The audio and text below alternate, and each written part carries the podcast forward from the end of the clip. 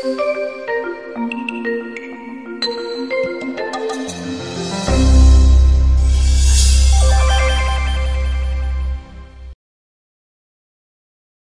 mga tao kung sila po ay nagkakamali, kung sila ay nabibigo, o kung kaya ay humaharap sila sa maraming hirap, o kaya sila ay nalulungkot, ay ugaling manisi ng iba.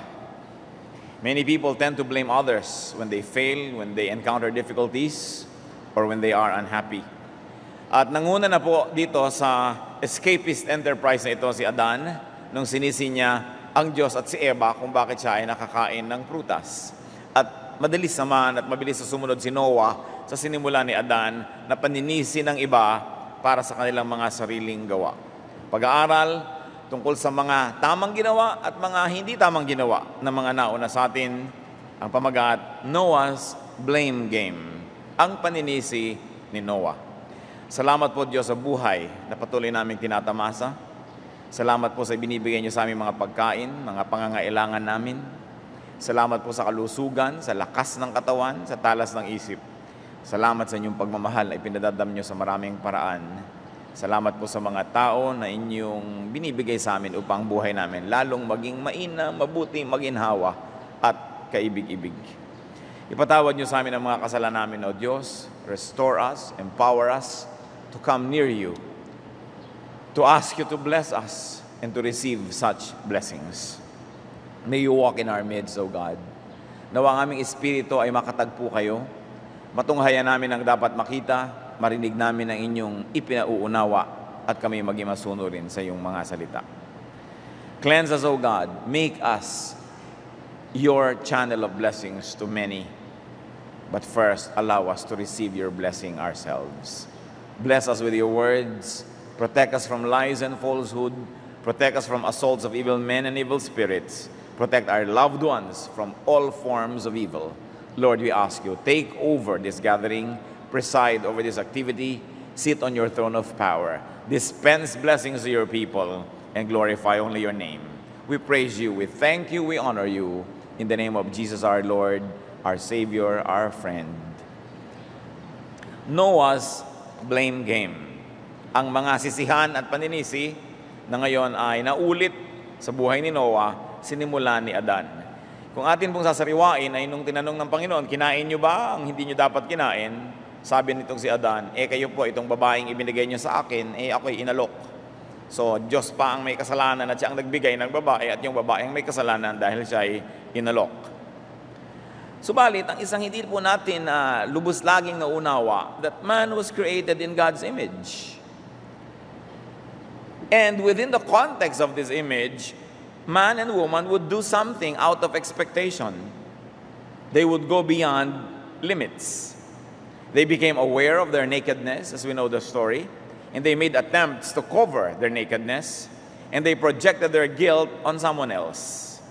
They became casualties of curses.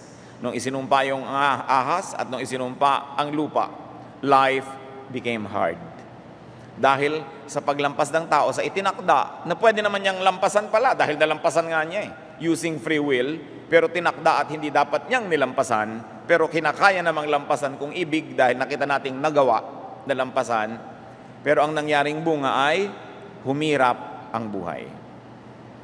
Sumama ng sumama ang tao hanggang nung lumaon ay minabuti ng Diyos na tapusin ang buhay ng napakaraming mga nilalang God destroys life on the earth, but blesses Noah and his family. And according to the biblical story, they were the only survivors of that great catastrophic flood. Genesis 9, 1 to 3. Matapos ang pagbaha, matapos na mapawi ang napakaraming buhay, at ngayon ibinabalik na unti-unti sa normal ang buhay. Genesis 9, 1 to 3. Then God blessed Noah and his sons, saying to them, Be fruitful and increase in number and fill the earth. The fear and dread of you will fall upon all the beasts of the earth and all the birds of the air, upon every creature that moves along the ground, and upon all fish of the sea. They are given into your hands. Everything that lives and moves will be food for you, just as I gave you the green plants, now I give you everything. Matapos bumaba do sa kanilang sasakyang pangtubig ang pamilyang ito, sila ay pinagpala ng Diyos at binigyan ng mga tagubilin. Noah and his family became Adam and Eve part 2. No? Sinabi rin sila na, You are blessed, go, multiply, fill the earth. Kasi wala na namang laman ang planeta. Noah and his family became even more than Adam and Eve. Now they would be feared by the beasts, birds, and fishes. Hindi natin alam kung ito ay development o retrogression o progress. Umasenso ba o umatras? Sapagkat dati ay napakaganda ng samahan ng tao at mga hayop at ibang nilalang, ngayon magkakaroon na ng takot ang mga hayop sa tao. Noah and his family even became more than Adam and Eve because now they could eat not only plants but also animals. Dito sa Genesis 9 natin unang nakita yung official na pagbibigay ng Diyos ng permiso na kainin ang mga hayop. Bagamat, alam naman natin na ang inialay nitong si Abel sa Panginoong Diyos ay karne at taba pa nga ng hayop. So bakit sila nag-aalaga ng mga hayop kung hindi nila balak kainin? But here we see the first recorded official permission to eat animals also. And you know what that would cause? Kung dati mong kaibigan yung mga hayop dahil vegetarian ka lang, ngayon kakainin mo na sila, natural, matatakot na sila sa'yo. Napakalaking pagkakawalay ng tao sa ibang mga nilalang ng Diyos itong nangyaring development na ito, kung matatawag nating development. It was a big, big division. Bakit kaya pinayagan ng Diyos na kainin na ng mga tao ang mga hayop? Ang una niyang bilin, pwede niyong kainin lahat ng prutas. At ang mga hayop, kainin niyo lahat ng dahon. Ngayon, masasama na yung meat sa kanilang diet. Was God coming to terms with man's nature and appetite? Was God making peace with man's nature, accommodating the other side of humanness, pioneered in by Adam and Eve? At ngayon ay naipasa na sa kanilang mga saling lahi. Was God rewriting the rules of engagement with humans? Na yung sinabing made in God's image had all the potentials of anything and everything at nakakaya ng tao na gamitin yon upang lumampas maging sa mga itinakda ng Diyos na hindi dapat lampasan. Remember that Genesis 9:6 says, In the image of God has God made man. God had been pleased, remember, with meat sacrifice. Nag-alay si Abel ng karne, nag-alay itong kanyang kapatid na si Cain ng gulay, at ang kanyang tinanggap at naging kaibig-ibig sa kanya ay yung karne.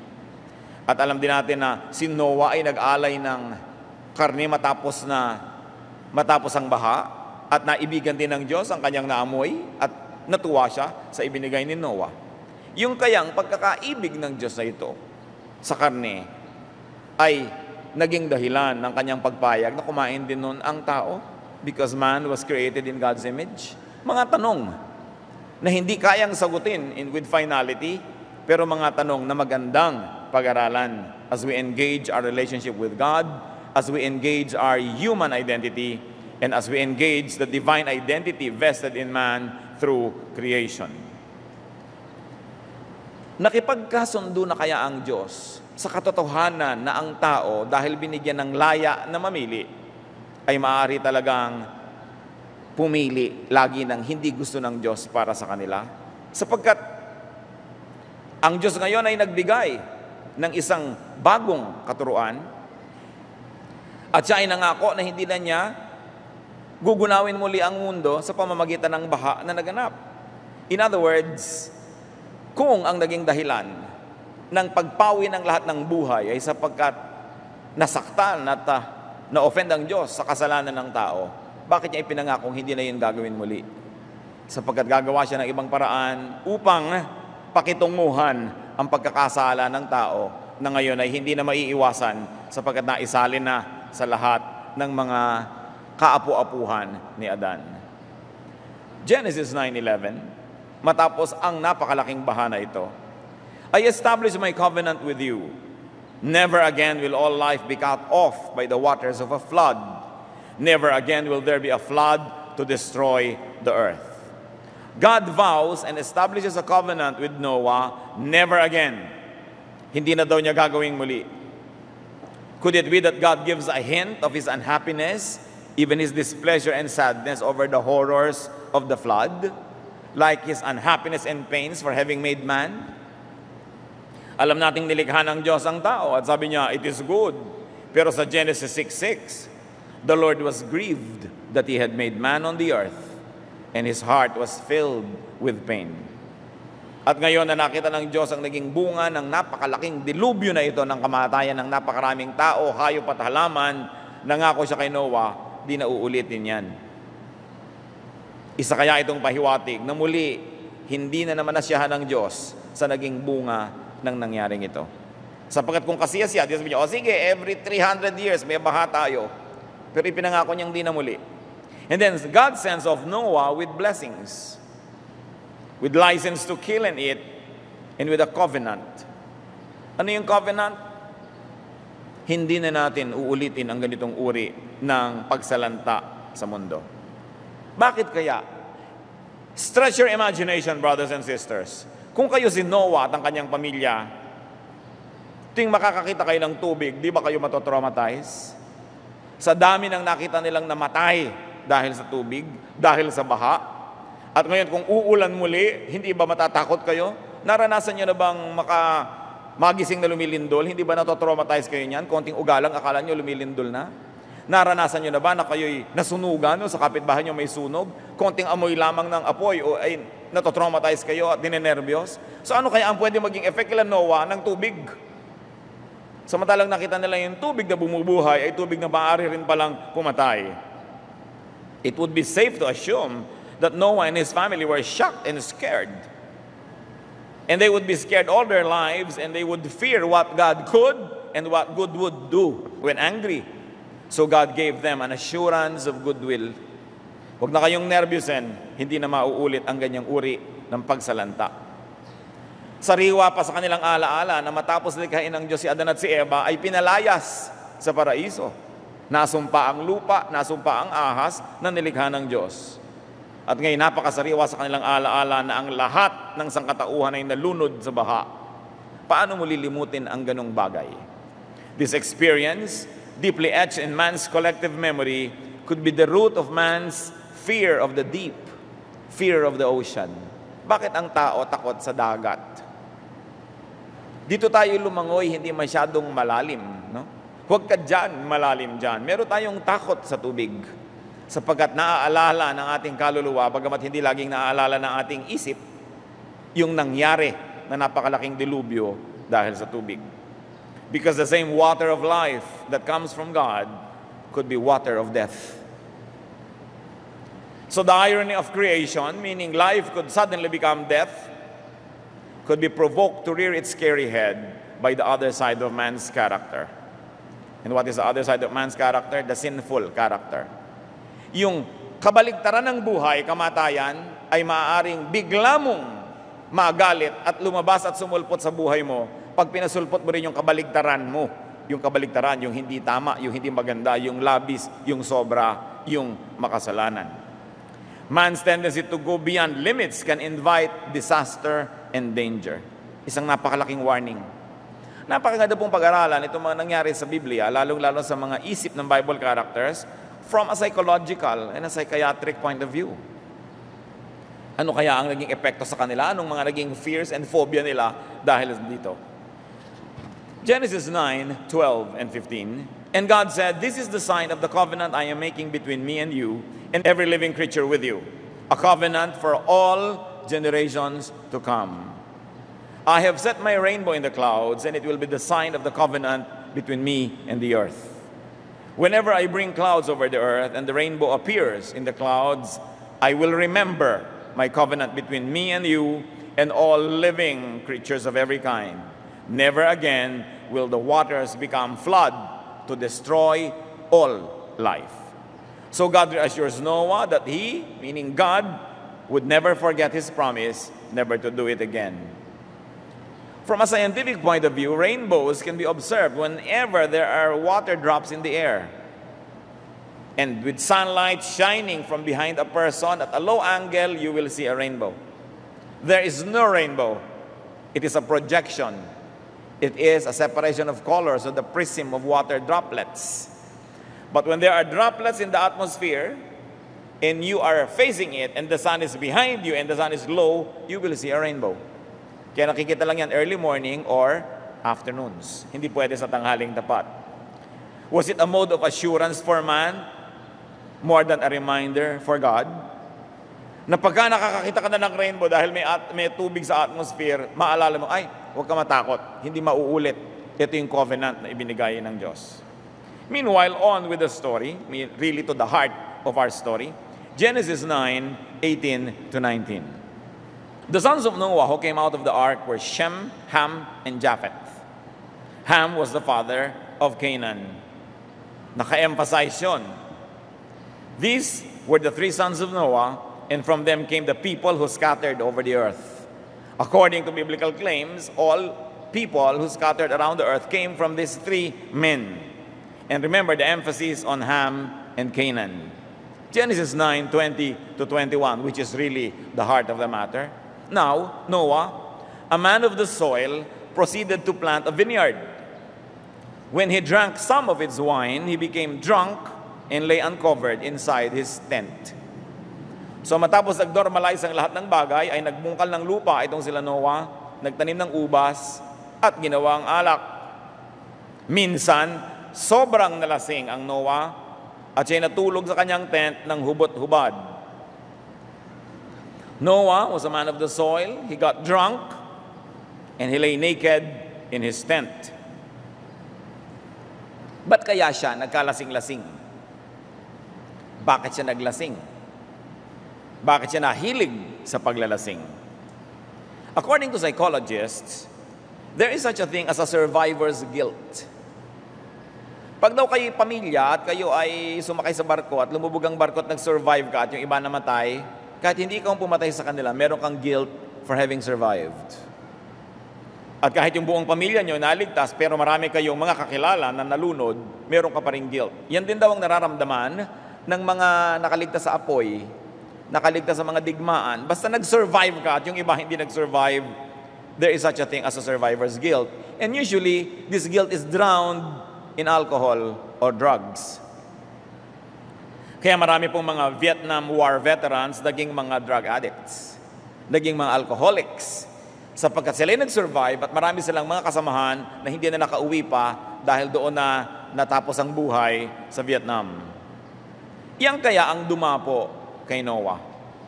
Bakit ka nga naman hindi magigilty? Eh nung sinabi ng Diyos sa kanya, nagugunawin ng buong mundo ini, hindi naman siya nakiusap para man lang sa kanyang mga kapitbahay o sa isang barangay. Hindi katulad ni Abraham, nung malaman niya na tutupukin ng Sodom, nakipagtawaran sa Diyos. Huwag naman po kayong magalit kasi alam niya baka siya mapagalitan. Pero nakipagtawaran. Pero kung babalikan niyo ang kasaysayan, walang ganun ginawa si Noah. Ginawa niya ang kanyang sasakyang dagat, sumakay silang pamilya at nalunod ang lahat. At nung natapos yon, siya ay nag-alay, nagpasalamat na naligtas sila. Hindi natin alam ang tunay na dahilan kung ba't siya nalasing. Ito'y isang posibilidad. Pero ang mahalaga, siya na finavor ng Diyos, sabi, I found Noah to be righteous. Noah was walking with God, therefore he would be saved from the flood. Heto't katatapos pa lang ng baha, lasenggo na. Was it indulgence? Was it abuse? Or all of the above? What I'm trying to say, brothers and sisters, is that no matter how great our biblical ancestors were, they had flaws. There were cracks in their characters dahil sila yung mga anak ni Adan at Eva. Kahit pa sabihing favored by God, napili na huwag malunod, tingnan nyo nangyari. At bakit naman natin binibigyan ng diin ng ganyang katotohanan? Para magkaroon naman tayo ng puwang sa ating puso na unawain ng ating kapwa kung sila ay nagiging kapos sa kaluwalhatian ng Diyos. Si Noah nga eh, napili pa nga ng Diyos na huwag malunod, natawag pa nga da, a man who walks after God. Pero tingnan nyo ang nangyari. Kuminsan, sobrang taas ang standard ang ine-expect natin sa iba.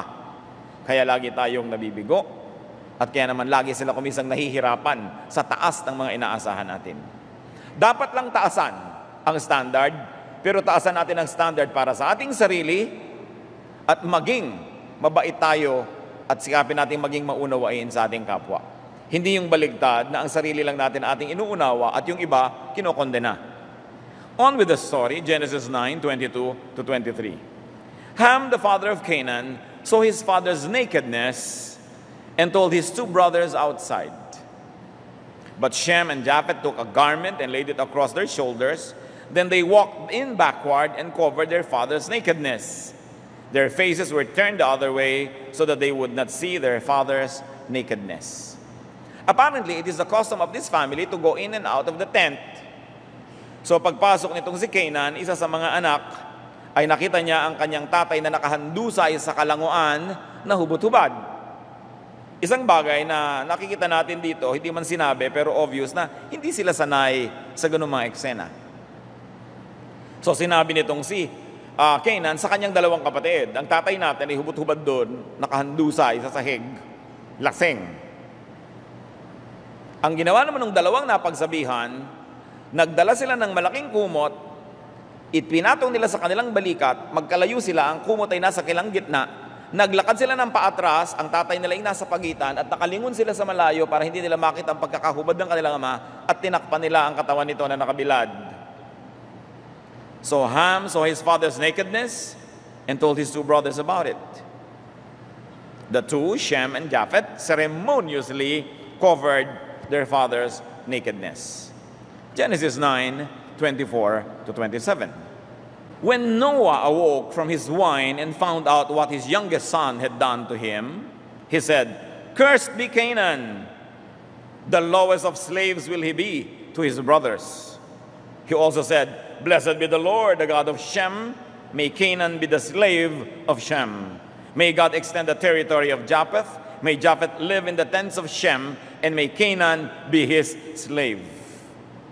Shockingly, when Noah arose from his besotted sleep, from his drunken stupor, from being seen naked, he blamed someone else for his nakedness.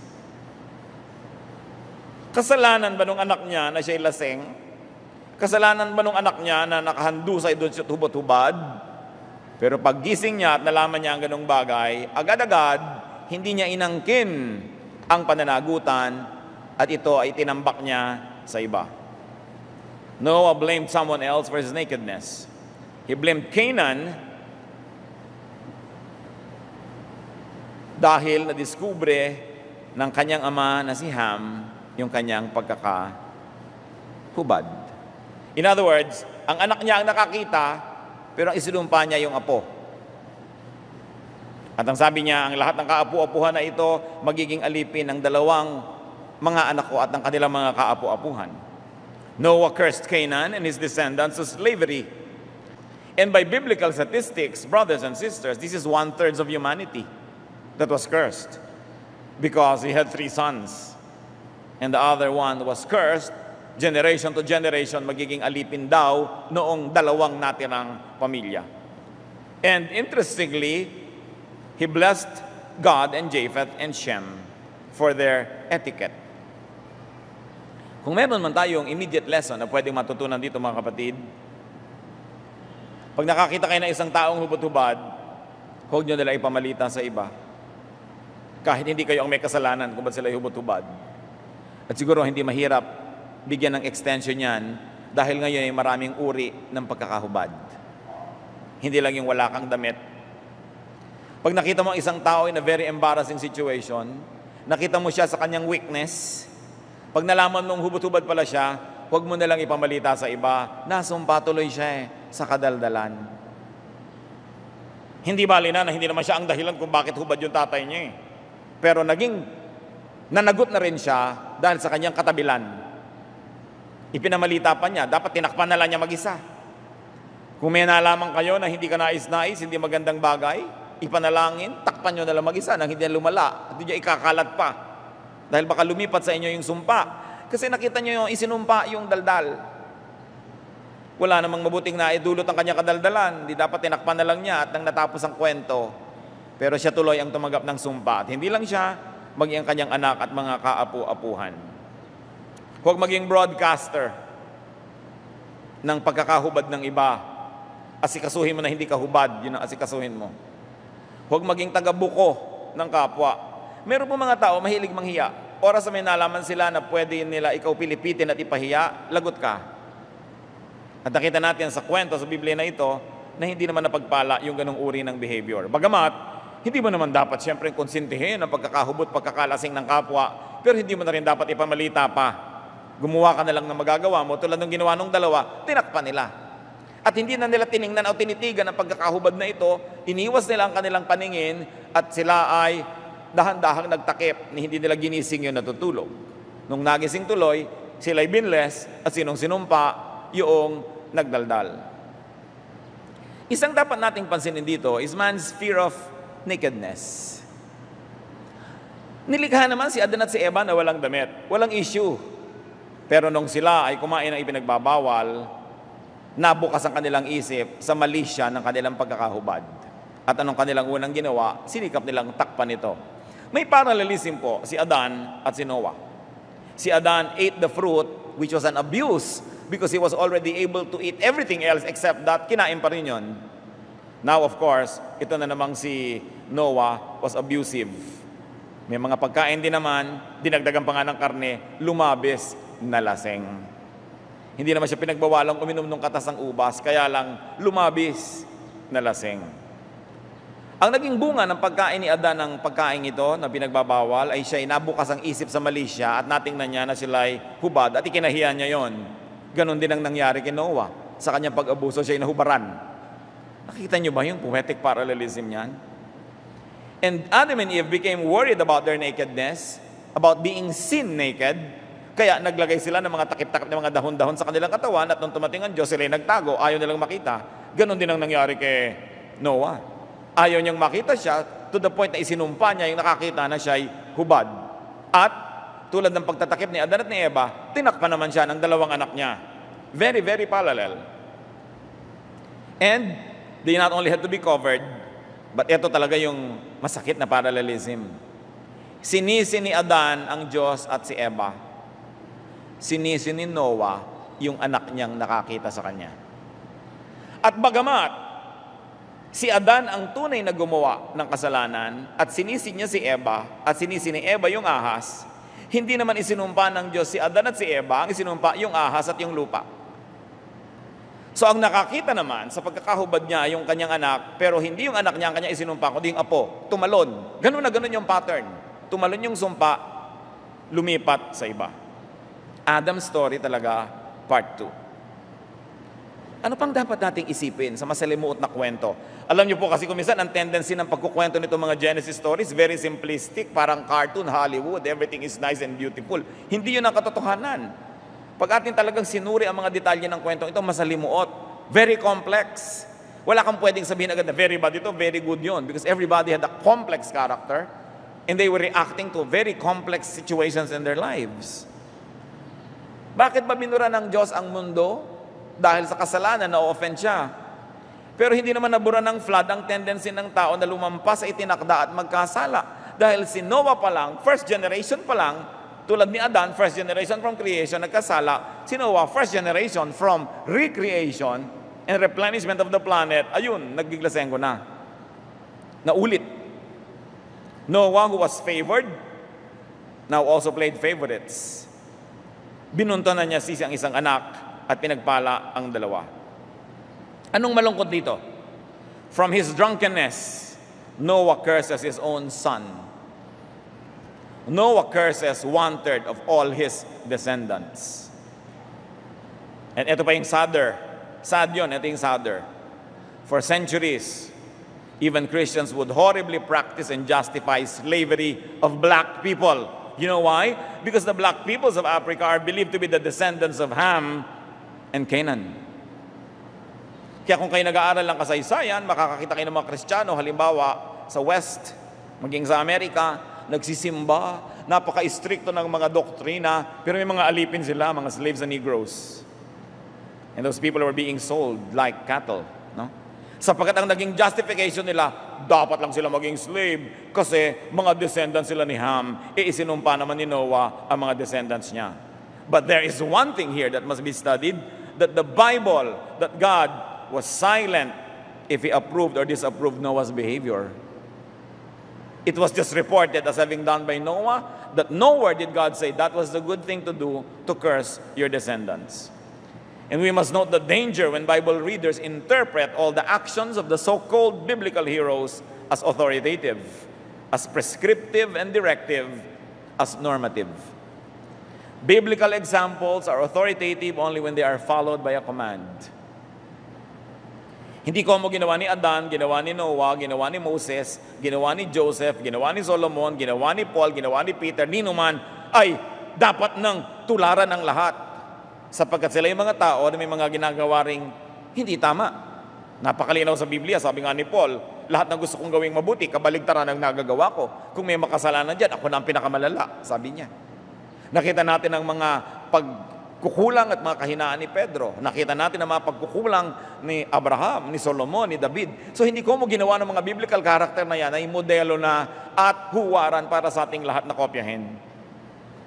At naging excuse ng iba ang pagsusumpa ng anak. Kaya ngayon din yung mga ibang magulang, isusumpa ang anak, gumapang kang parang ahas. Mabuti pa nga si Noah, sabi lang, slave lang. Ginawa mo pang ahas. Yung sumpa nung first Adam and Eve, nalipat. Dahil yung serpent, sabi, gagapang ka parang ahas. Pinagsama ang sumpa ni Noah at saka doon sa ahas. Mas malupit pa yung mga ibang magulang ngayon. Napaka gandang pag-aralan ng mga karakter na ito, pero dapat mag-mature tayo to a level na hindi na sobrang cardboard character sila, na two-dimensional characters, length and width lang. Meron silang depth. And you must study these characters as three-dimensional characters. So humanity embarks into its second phase of existence on earth through Noah. Truth to tell, humanity part 2 embarked through Noah, a drunkard, who exceeds his limits, who curses his own descendants, who doesn't own up to his personal responsibility, and who projects his guilt on others, and who blames others for his own shortcomings. Si Noah yon. Anong malungkot? Maraming Noah ngayon mga kapatid. Mga tatay na kung ano man yung guilt, kung ano man yung loneliness, kung ano man yung kabiguan, dinadaan sa alak at pagkatapos ang mga anak ang binubuntunan ng lahat ng kasamaan. Mga tatay na mga bigo, hindi nakapagtrabaho, hindi nagtagumpay, lulunurin sa alak ang kanilang mga kabiguan at oras na nalango, ang pamilya ang gugulpihin, ang mga anak ang re-rapen, ang mga anak ang bubugbugin at sasaktan ng mga kalooban. Marami pang mga Noah ngayon. Maglalasing-lasing pagkatapos ang mga anak ang mamalasin. Kaya natatakot ang maraming mga anak pag may naglalasing. Hindi nila alam kung anong mga kawalanghiyaan ang gagawin ng mga tatay nila oras na mga nalasing.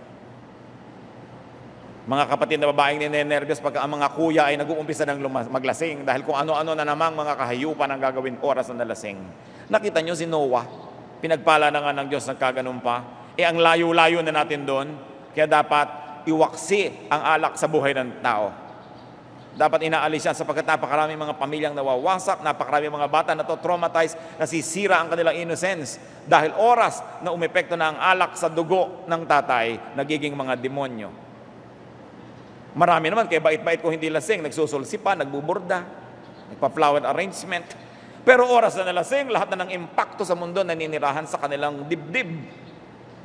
Kaya kung meron dito mga kapatid, kung kayo itong mga naglalasing, patigil-tigilan nyo na yan. Hindi na dapat uso sa buhay natin yan. Sapagat ang paglalasing ng tao, nadadamay lahat ang kanyang nasa paligid. Mga taong mga kagalang-galang at pag nalasing ipasuray-suray, pupulutin mo sa imbornal, sa kanal, gumagapang sa mga maruruming mga lansangan, uuwing wasak-wasak ang damit, na wala ang kita, na wala ang cellphone, dahil sa paglalasing. Ang pobreng asawa naglilinis ng suka, Kawawa ang mga pamilya ng lasenggo. Yan ay dapat alisin ng tao sa kanyang buhay, hindi nakabubuti. At itong si Noah, mga kapatid, ang ninuno daw nating lahat. Anong ibig sabihin nun? Nananalaytay sa ating mga ugat ang dugong ito. Ibig sabihin lang, kung nakita mo sa iyong kapwa, lawakan mong pangunawa mo, apo siya ni Noah. Pero kung nakikita mo sa iyong sarili, sa mong hindi dapat ganito. Ano po ang aking idinidiin dito mga kapatid? Maging stricto tayo sa ating sarili. That is the safer thing to do. At maging mas maunawain sa kapwa. Dahil yun lang ang paraan. Kita nyo kung paano inunawa ng Diyos ang tao? Dahil matapos niyang lipulin, sinabi na rin niyang hindi ko na ulitin. Sige na, pagtsatsagaan ko na kayo, hindi ko na kayo lulunurin. At anong ginawa ng Diyos? At anong ginawa ng tao? Elaborate rituals on offering, repentance, on asking God for forgiveness was developed sapagkat minabuti ng Diyos na ang magiging trato niya sa tao pag nagkakamali ay patatawarin. Kaya lalo ang atin pong pananalig, ang Christianity, ang pinakasentro nito is offering. Jesus was offered for the forgiveness of sins. Ano na ang attitude ng Diyos sa pagkakasala ng tao? Forgiveness. Ano ang attitude ng tao sa kanyang pagkakasala? Repentance. Sapagkat kinilala na ng langit na ang tao talaga ay kulang. Noon pa man, unang-una pa lang, Adan na, kulang. Noah pa lang, kulang. Kaya kalupitan na paghanapan natin ng ating kapwa ng perfection. Anong natira para sa atin? To forgive. Lalo't mahal nyo sa buhay, forgive. At para sa ating sariling nagkakamali, ano? Seek repentance, seek renewal, seek God's power to be better and to grow from glory to glory. But never at once forget and never forget even a moment na anak ka ni Noah, anak ka ni Adan, kahit tayo rin ay anak ng Diyos. May potential tayo maging makadiyos talaga, pero may potential din tayo na umiral yung isang likas sa tao. Habang hindi natin to tinatanggap, hindi natin matatanggap ang ating mga sarili. Hindi rin natin matatanggap ang ating mga kapwa, at ang mangyayari sa buong buhay natin, lagi lang tayong mag expect mabibigo, masasaktan, magagalit, paulit-ulit, walang katapusan. God remembers that we are the children of Adam. God remembers that we are the children of Noah. Although God also remembers that we are His children. Pero tatandaan natin na ang katangian ng Diyos at katangian ng lupa ay nagsama sa tao. Paano mo matatanggap ang mahal mo sa buhay? Ang asawa mo, ang anak mo, ting nagkakamali na lang, wala ka nang gagawin kundi isumpa, makipagkahiwalay ka. Kahit ka pa makipaghiwalay ng makipaghiwalay. Kita niyo ang ginawa ng Diyos, nakipaghiwalay sa tao, pinatay lahat, isa na lang natira. Eh ito pa lang, ilang saglit pa lang lumilipas, lasing na. So ano, makikipaghiwalay sa uli doon? Kaya sinabi na nga ng Diyos, hindi na, hindi ko na kayo papatulan. Hindi ko na kayo lulunurin pa patatawarin ko na lang nga kayo o mag-offering kayo, mag-repent kayo para malaman nyo naman na mali ang ginagawa nyo at matanim sa isip nyo kung ano yung mali, anong tama. Pero pag-ibig ang paiiralin ko, pagpapatawad sa pamamagitan natin Panginoong Yesus. Sapagkat sa karunungan ng Diyos ay natanto niya rin na hindi mahahanapan ng tao ng perfection. Uulit-ulitin ko mga kapatid, hindi ito dapat natin ginagawang standard sa sarili para konsintihin ang sarili natin dapat lagi tayong nagsisikap sapagkat yan din ang hinahanap ng Diyos. Pero yung pangunawa na yon ilaan natin sa ating kapwa. Mas tatahimik ang buhay nyo. Mas papanatag kayo at mas mamamahal nyo ang mga mahal nyo sa buhay. Hindi lagi kayo naghahanap ng wala. God came to terms with this unpleasant reality, man's tendency to sin, and vowed never again to meet such human frailty with violence, with genocide, with a universal flood and widespread destruction. God put such violence out of the equation. Ano pong matututunan natin dito? A violent means in correcting evil will never work. Kaya sabi ng Diyos, hindi ko na ulitin. Wala rin namang effect. Kahit may iligtas kang isa, dala-dala rin niya yung kasalanan, uulitin na naman. So God, in His infinite wisdom and mercy, devised a rescue plan. Forgiveness, salvation, through grace, not by works, because by works nobody can be saved. By grace, through faith in His Son, the Lord Jesus Christ, our Savior. Na perfect yung mission ng salvation. Hindi hinanapan ng perfection ng tao, pero ginagawang perfect pag nananalig ka kay Jesus. Kahit may kulang ka sa buhay, napupuno yun pagka ipinunu mo sa iyo at ipinanghugas mo sa iyo ang dugo ni Jesus. Kaya napakahalaga ng role po ng ating Panginoong Jesus sa salvation. The perfection expected by God is still expected, but this time vicariously achieved for us by the perfect sacrifice of the perfect Son of God. Sa pamamagitan ni Jesus tayo na palilinis, nagiging malinis. Sa pamamagitan niya natatakpan ang ating mga karumihan at nahuhugasan, ang ating mga kakulangan ay napupunan, at tayo nagiging perfect sa mata ng langit, hindi dahil sa ating ginawa, kundi sa ginawa ni Jesus para sa atin at sa pananalig natin sa Kanya. This is a central message of Christianity.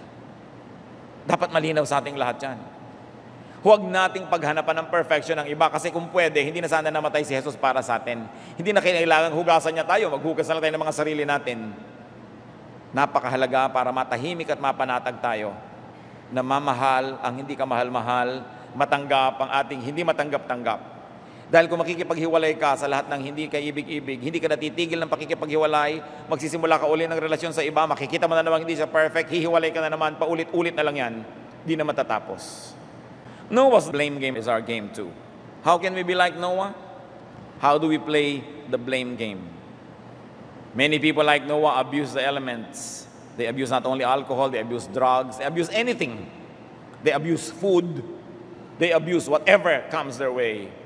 And they abuse others. And in the process, they destroy themselves and other people.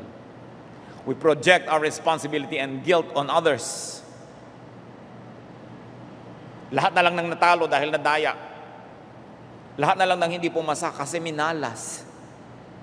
Lahat na lamang ng hindi nagtagumpay kasi, kasi, kasi.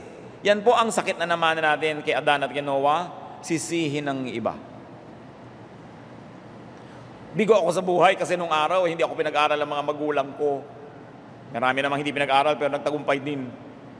Wala nang alam sisihin kundi yung magulang dati, wala nang alam sisihin kundi yung nakaraan, wala nang alam sisihin kundi eh kasi mahirap lang kami, eh kasi ganito, eh kasi ganun. Maaring may katotohanan yung mga bahagi ng paninisi natin sa iba, pero hanggat hindi natin tinitingnan natin sarili at hindi natin inaako ang mga sarili natin mga pananagutan, hindi talaga malulutas ang ating mga suliranin. Bakit pagka nagagalit ka sa mundo is pusang nananahimik ang sisipain mo? O kaya ay basurahan o lata? Anong kinalaman nun? Projection. Maraming mga kabiguan ina-assign natin sa ating kapwa. Pero pag hinarap natin yon, inako natin ang mga talagang tunay natin mga pananagutan, inihingi ng tawad sa Diyos sa mga kasalanan, at sa tulong ng Diyos ginawa natin kung ano ang dapat at mabuti, hindi na magpapaulit-ulit ang mga problema natin, at uusad ang buhay natin sa pag-asenso. Who or what do you blame instead of yourself? May hindi mapopromote, ang sisisihin yung manager, ang sisisihin yung kapwa-empleyadong na-promote, hindi tingnan ng sariling pananagutan.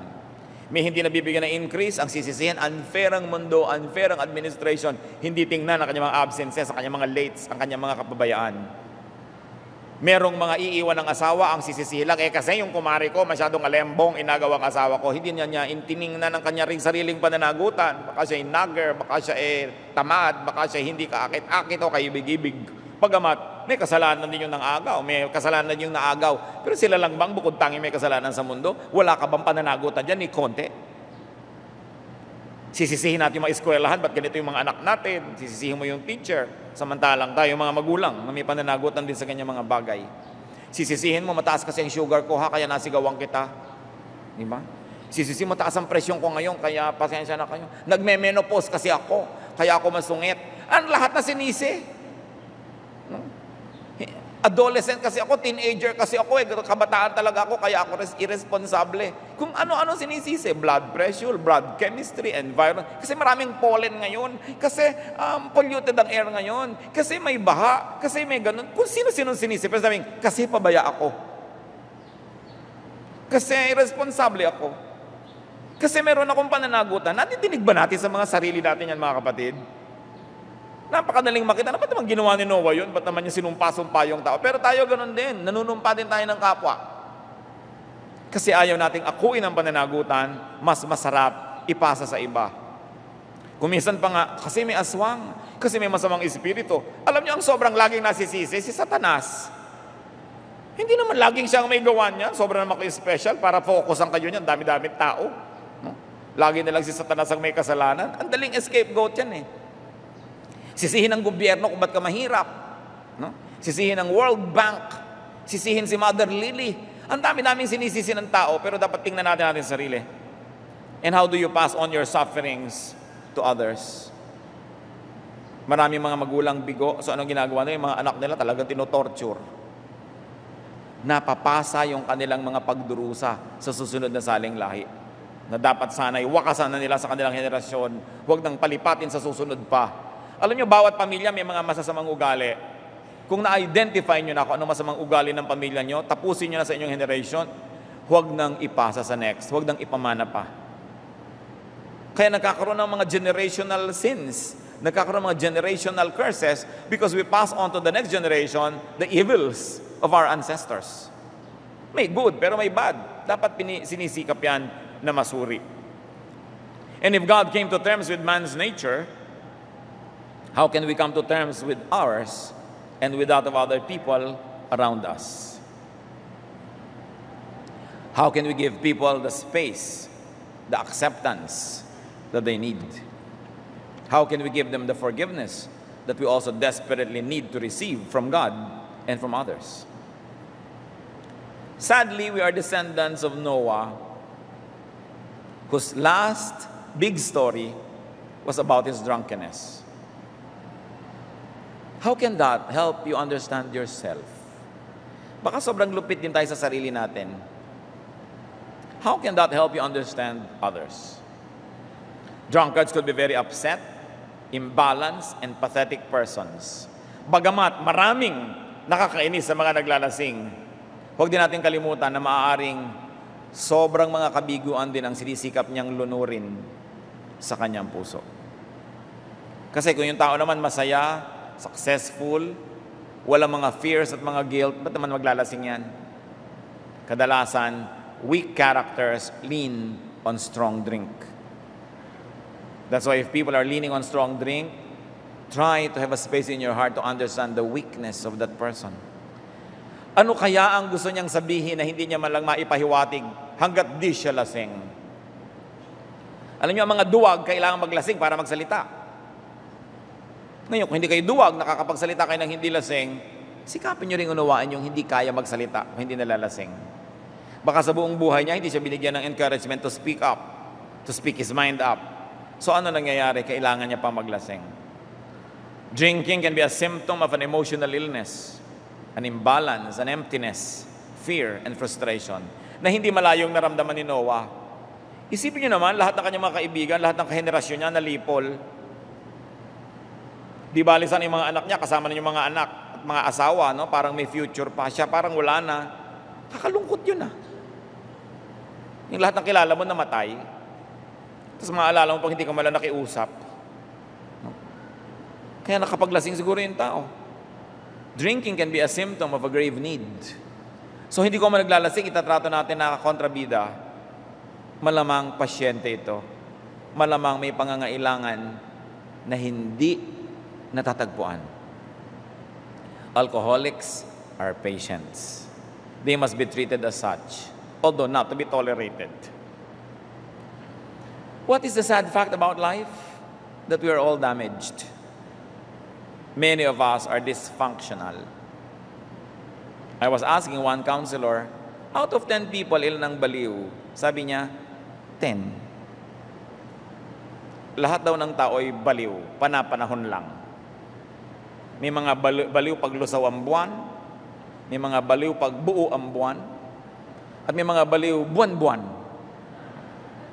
So, may mga baliw kung every five years. May mga baliw pag na in love. Pero pag hindi na in love, matino. No? May mga baliw pag natakot na. Mga irrational lang ginagawa dahil natakot.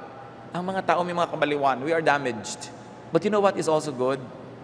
Through Jesus, we can be restored. There is hope in God.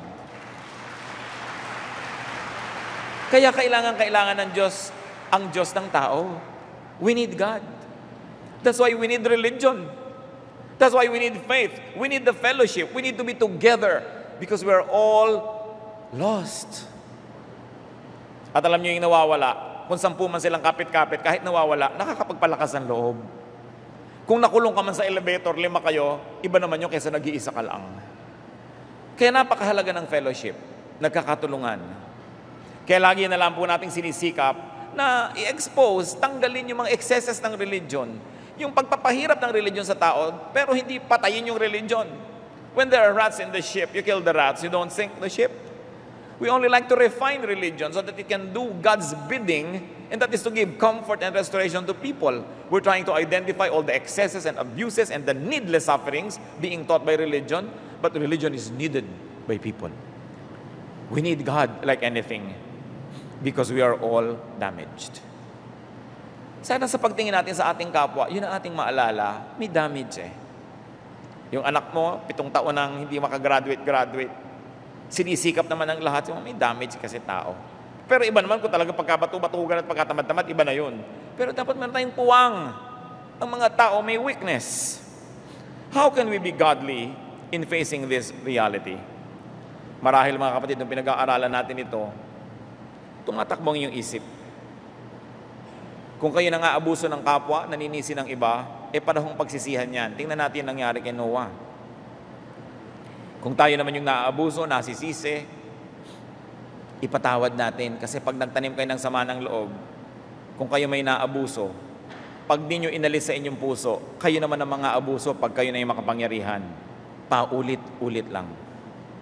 Ipaghihiganti nyo yan. Kaya maraming galing sa hirap, ang yabang-yabang pag nagkapera eh. Kasi naghihigante. No? Alam niyo ba yung pelikula ni Maricel Soriano na mahirap siya dati, tapos nung biglang yumaman, pagbaba niya ng kotse, ang sapatos niya pula. At lumuhod sa kanyang harapan yung dating mayamang umaapi sa kanya. This is in the subconscious of many people na pag yumaman ako, gaganti ako. You will only perpetuate a wicked system that victimized you once. And when you become the victimizer, you have not improved life on earth, but have actually worsened it. Kaya kung ano man ang makabigo ang tinanggap natin, pangaapi, tayo yung naging scapegoat, tayo yung sinisi, the only way out of it is to forgive. Because the only way to be free from the past is to forgive everybody who has wronged you. Then you will be free to have a new life. But you are a prisoner of everybody that you have not forgiven nakakulong tayo, natatali tayo pag tayo nagtatanim ng hinanakit ng mga sama ng loob, ng galit sa ating kapwa. Magpatawad. At kung kailangan mga kapatid na tayo naman ang tumigil ng paninisi ng iba. Hindi kasi ako masarap magluto kasi wala namang kwenta yung asawa ko. Di ba? Di, bakit di nyo galingan yung luto? Baka ma-inspire siyang magkaroon ng kwenta. Nawawala na pala kayo ng kwenta sa kanya, tapos yung lutuan nyo pa, walang kakwenta-kwenta, paikot-ikot, nagkawala, wala kayo ng kakwenta, kwentang dalawa. So ang masamang influensya sa isa, pa, sa isa, pababa kayo ng pababa. Sabi niya, wala namang kwenta siya magluto. Hindi ko na lang kukwentahan ng pag-entrega. Sabi naman, lumiliit ang entrega. Hindi na lang ko lalo magluluto. Lalo nung wala nangyari sa buhay niyo. Dapat baligta rin. Kung may tendency bumaba, kayong unang gumawa ng pataas, ma-inspire siyang itaas din yung ginagawa niya, pataasan kayo. Sabi, outdo one another in doing good. Hindi outdo one another in doing evil. Aming Diyos, kami po ipakasiya sa atin niyo ano ba ang kwenta sa amin ng kwentong ito? Ano bang pwede namin mapag-aralan dito? Magbulay-bulay tayo mga kapatid. Lubusin ang pagpapala ng Diyos. Humingi tayo sa Diyos ng mga katuroang personal. Love to you, mga pamangkin. Dito tayo mag-aral ng salita ng Diyos. Dito tayo mag-aral ng mga praktikal na bagay. Magdalanginan para sa isa't isa. Makinig ng mga mensahe at dito tayo magsasama-sama spiritually sa ating official Ed Lapis YouTube channel na ang address ay Sabi ni Kuya Ed. Remember, dito tayo ha. Sabi ni Kuya Ed, ang ating official YouTube channel. Visit Ed Lopes website for daily devotion, audio podcast, latest video message, send your prayer request, subscribe to mailing list and more. Visit edlopes.com.ph.